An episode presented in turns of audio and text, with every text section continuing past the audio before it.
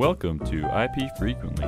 IP Frequently is brought to you by Dominion Harbor Enterprises and is sponsored by IPedia. IPedia, innovation clarity that provides real, actionable patent intelligence. Join our hosts, David Pridham and Brad Sheafe, advancing the issues of intellectual property. Hello and welcome to another episode of IP Frequently. I'm here as I always am with my good friend, arguably a bon vivant, and my business partner, David Michael Pridham. Well, let me ask you this, Brad, before you even get on to Any of this. where you're going. Yeah. How many great sequels have there been? wow, not many. Godfather 2? Godfather 2 was good. Right. Godfather 2 was good. Right. Remember Home Alone 2?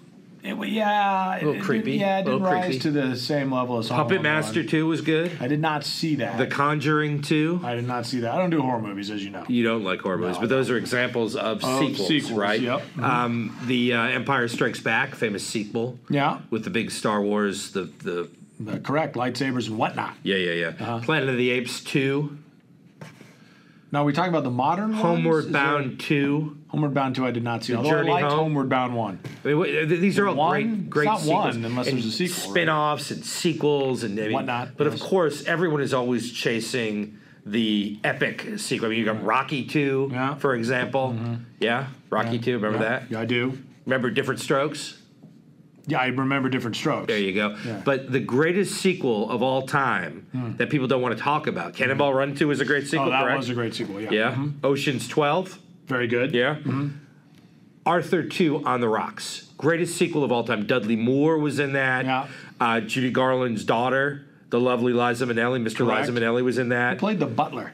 Uh, I'm not sure, but that's not Yeah. important. I think it was I Sir like John butler. Gielgud, right? I think that's was right. I think it was. It was. I think it was. Great all-star cast. Yeah. The type of cast you couldn't put together today if you tried. No, certainly. Well, I mean, I guess you could, but Well, you it would. would have to be a still motion. It's like two out of three. No, Yeah. no, no, no, Yeah. no mas. Yeah. right? I mean, you could get replacements for them, but what I think you've been trying to communicate this whole time is that this is somewhat of a sequel. It is going to be somewhat of a sequel. Our survey results are in. We were able to get 30 of the 68 folks we reached out to Yes. to respond. We can't talk about who they are. We can't talk about when we talked to them. We can't even really confirm that we talked to them. We may have used hand signals. We might not have. Like Cook County, Chicago in 1960, 49% of the respondents had deceased before they received the survey. Correct. I think.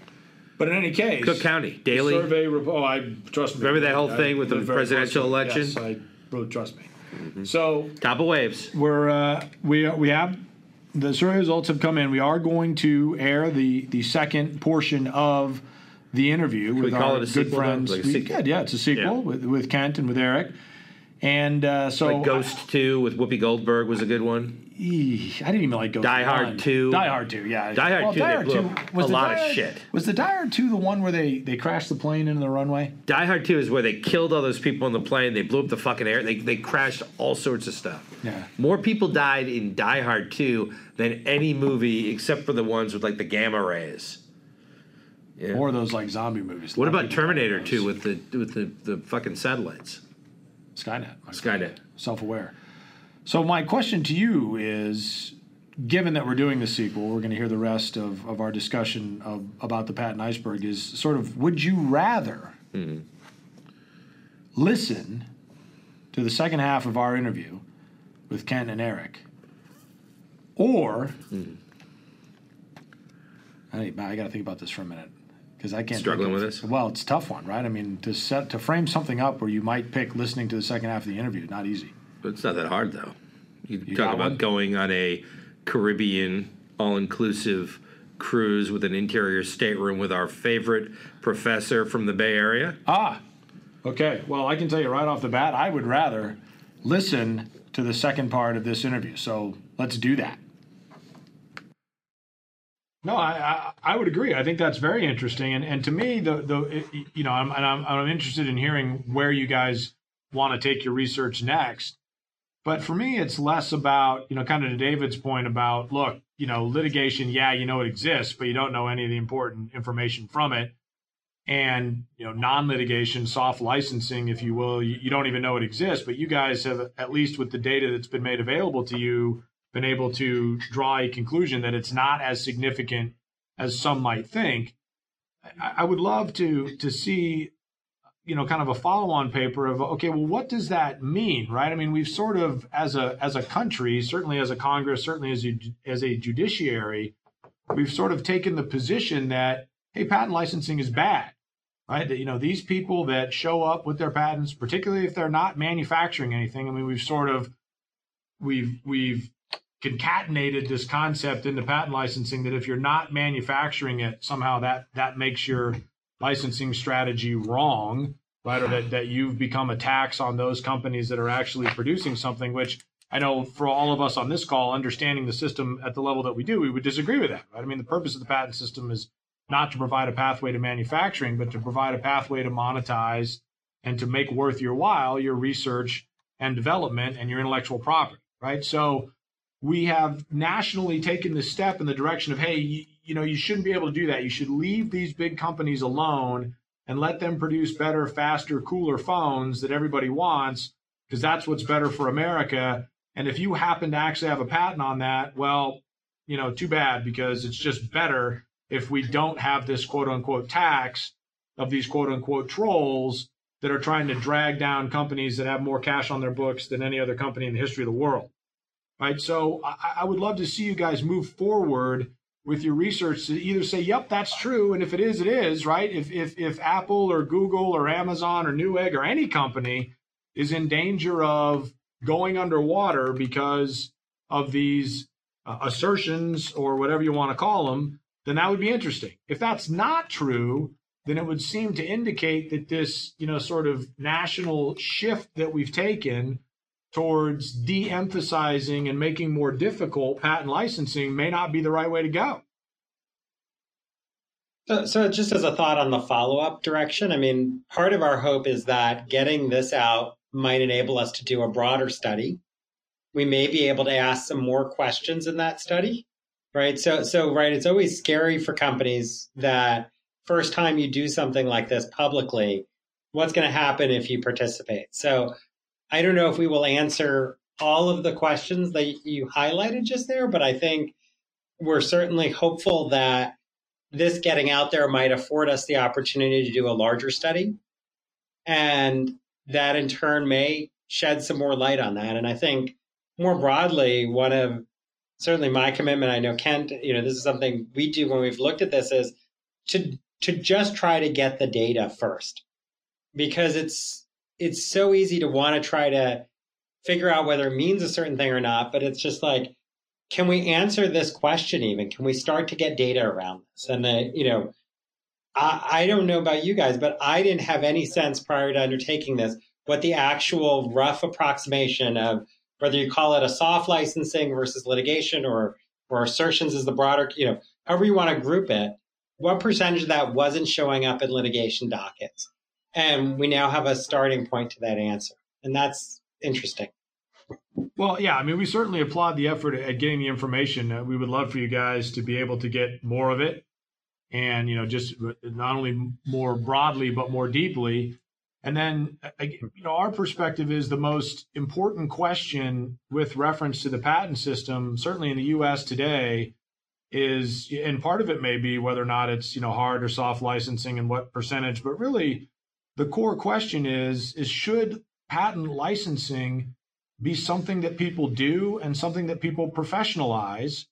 Or is patent licensing such a drag on the economy that we should just do away with it? And if we're going to do away with patent licensing then you know and i'm not trying to be obtuse but if you're not going to license a patent there's no point in having a patent right? So i don't, want to make it sound like i'm you know going off the deep end saying look just get rid of the patent system. But if you're not going to be able to license your patent right if you're not going to be able to enforce your rights and through that license your patent, then there's no point in, in, having one. And if there's not, there's not, right? Then the patent system should go away. I mean, I don't, I don't think the patent system adds a ton of moral value to the country.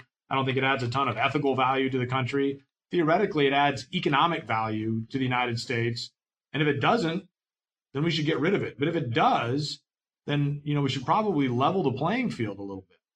Well, so, so to maybe flip around and look at a part of the data we didn't really talk about thus far, I mean, if you look at the larger assertions, more than five, and which had claim charts, right? So there are discussions going on that are different that are not showing up in litigations. And I think I think that's interesting to think about. So people are using patent, different companies are using pat, patents in different ways.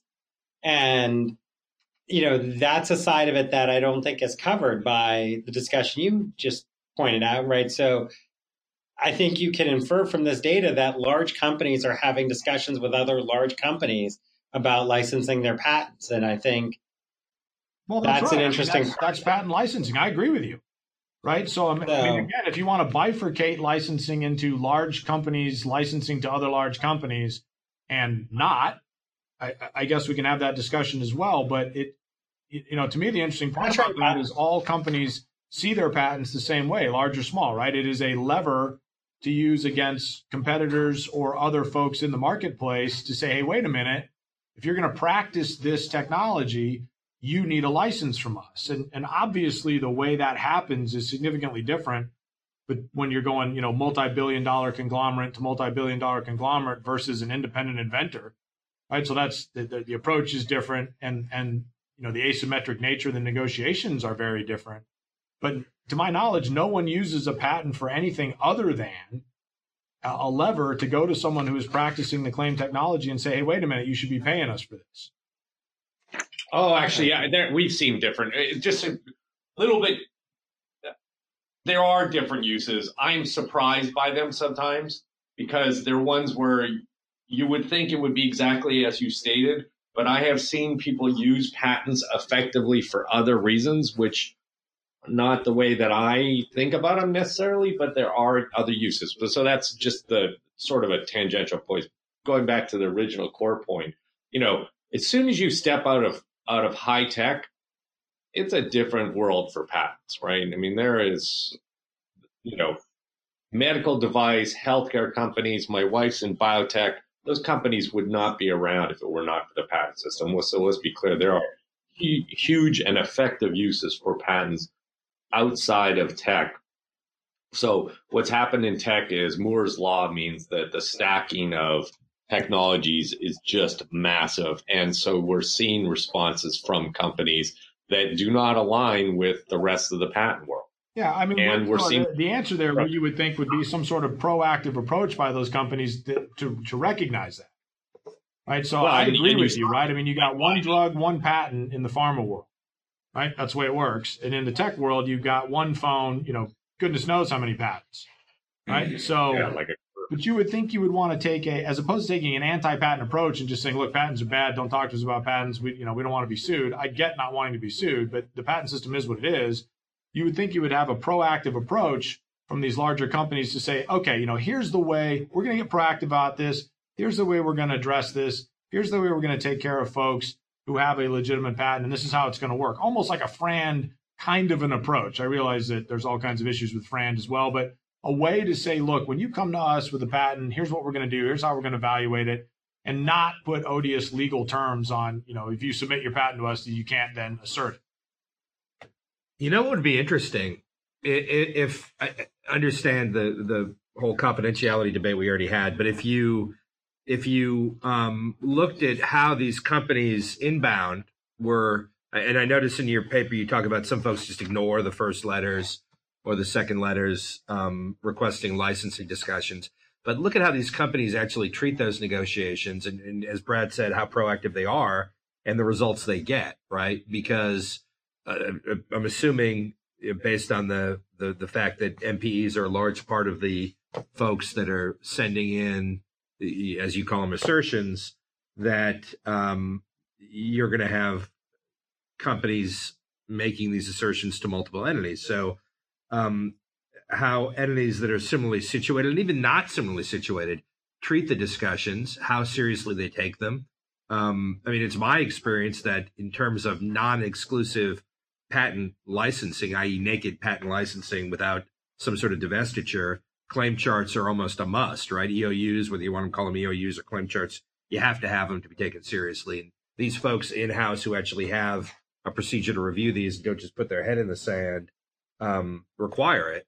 But how the proactive company um, on the inbound side says, wait a minute, let's have these discussions. Here's the framework we use. Um, here's what we need from you all as the patent licensing entity or the inventor.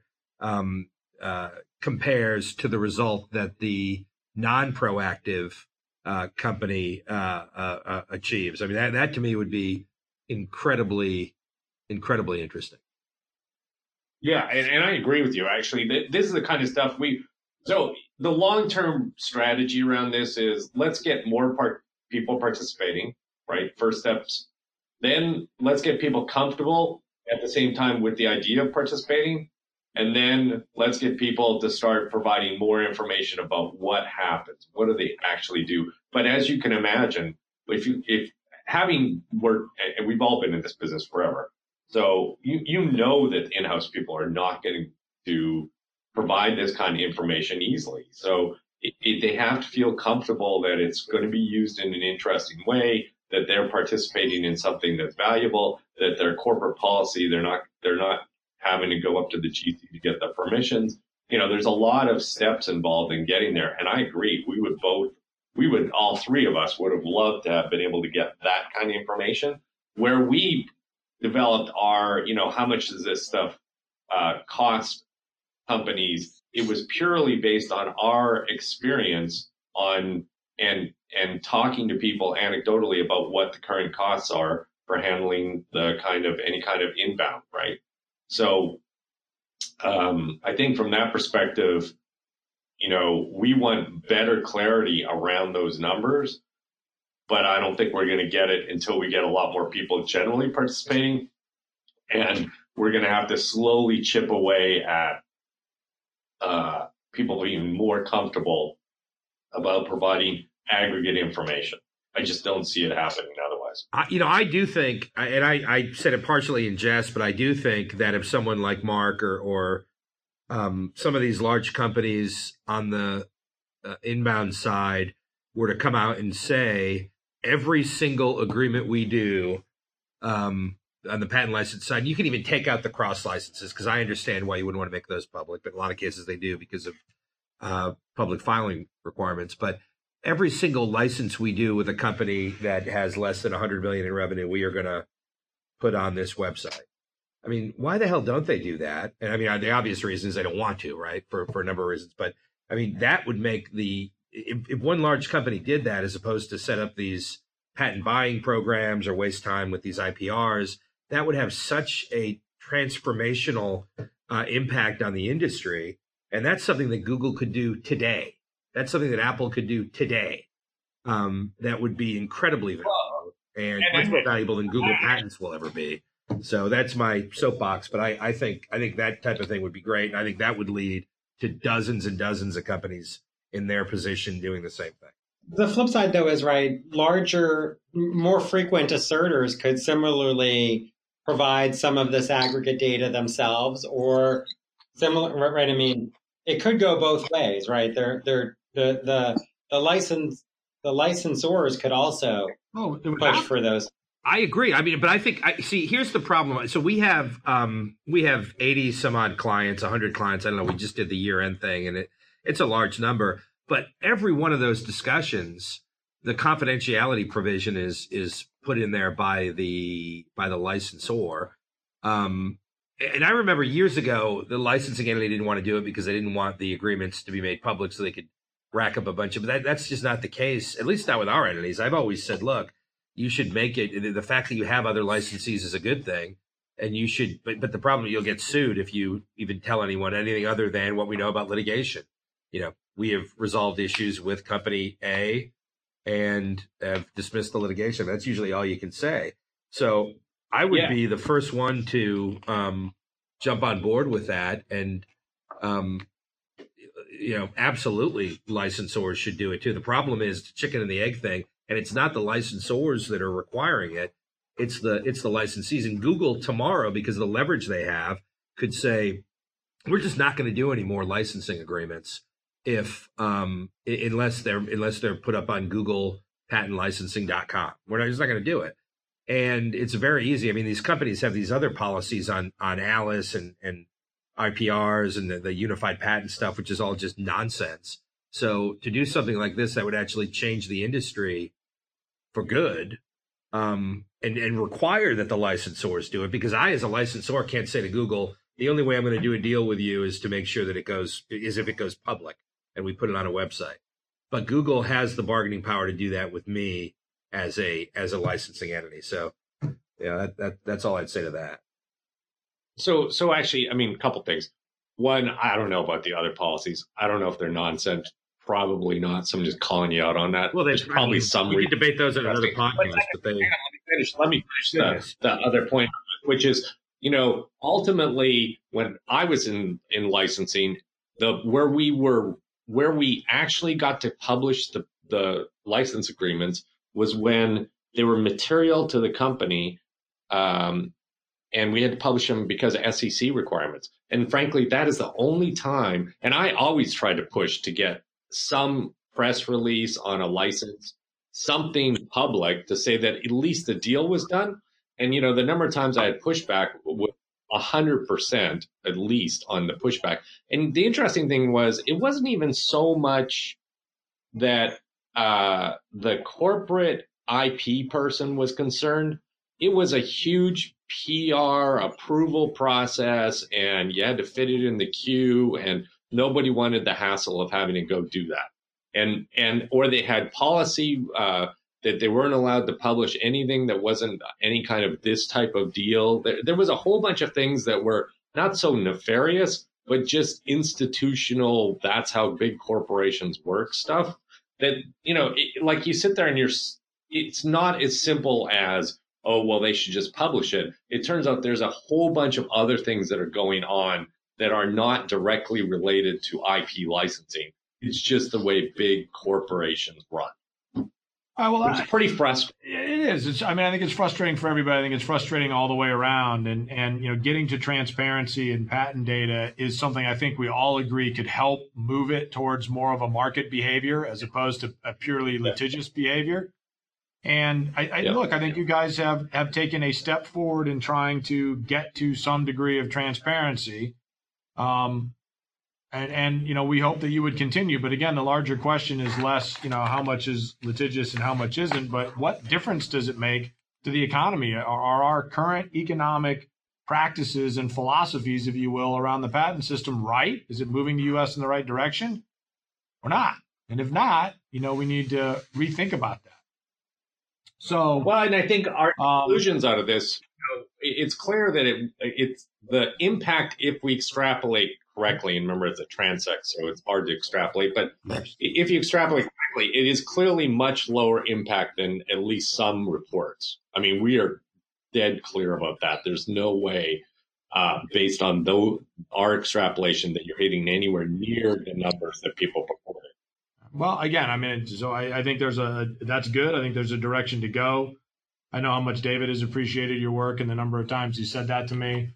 And so we look forward to seeing the the directions that your papers go. I don't know if you guys are aware of this or not, but one of the things that you are rewarded with when you come on the IP Frequently podcast is a a quasi lifetime supply of Rice-A-Roni. I feel like it's a healthy treat for, for everyone. And So be on the lookout for that. We'll certainly get you guys that in the future. We look forward to seeing what else you write and uh, and having conversations like this going forward. My my college age kids are gonna love me. Well, uh, you know what? If we can, if, if, if nothing else, if we can just strengthen the family unit through Rice-A-Roni, Dominion Harbor is behind that. That's awesome. Awesome. All right, thanks Thank a lot, guys. guys. All right, That guys. fun. Thank you. See you. Oh, buddy, we made it. That's it. The whole thing. You got all the way through it. My congratulations to you. Thank you. I'm putting on my lanyard down to get on the cruise ship. I'm Norwegian Cruise Lines, leave in about four days. Okay, very good. Well, I hope you enjoy that. It's all inclusive. Certainly more than some other things that we've done. But probably shouldn't talk about. Le- At least not on this podcast. Yeah. Uh, but The Avengers 2 is another sequel. was it Avengers 2? What was the name of that? Was that Age of Civil Ultron. War? Age oh, of Age Ultron, of Ultron. yeah. That's good. I like the. Uh, So you would think I somebody like would. the, uh, you'd think somebody would turn off their phone when they're. I did turn off my phone. I didn't turn off my computer that rings because my phone rings. I don't Oh, understand okay, any that's of that. right. It's probably Blame somebody else. That's media. fine. Probably want to. But This is a little bit important what we're doing here. or not. But Smokey the Bandit 2 was another sequel. I never saw that either. That was good. Smoking the Bandit. One, Jackie Gleason. That was great. Caddyshack When I get home, I'm gonna smack your mama in the mouth because there is no way, no way, you came from my loins. Next Friday was another good Oh, one. that's a good one too. Yeah. Yeah. All right. Well, Pulp Fiction only only did one of those. Who? Perfect. All right. Well, we Valley appreciate you Dolls, having too. joined us another on one. the uh, wrap up section of our interview on the patent iceberg, and we'll look forward Mission to seeing you Impossible next 2 time is another one. on IP Frequently.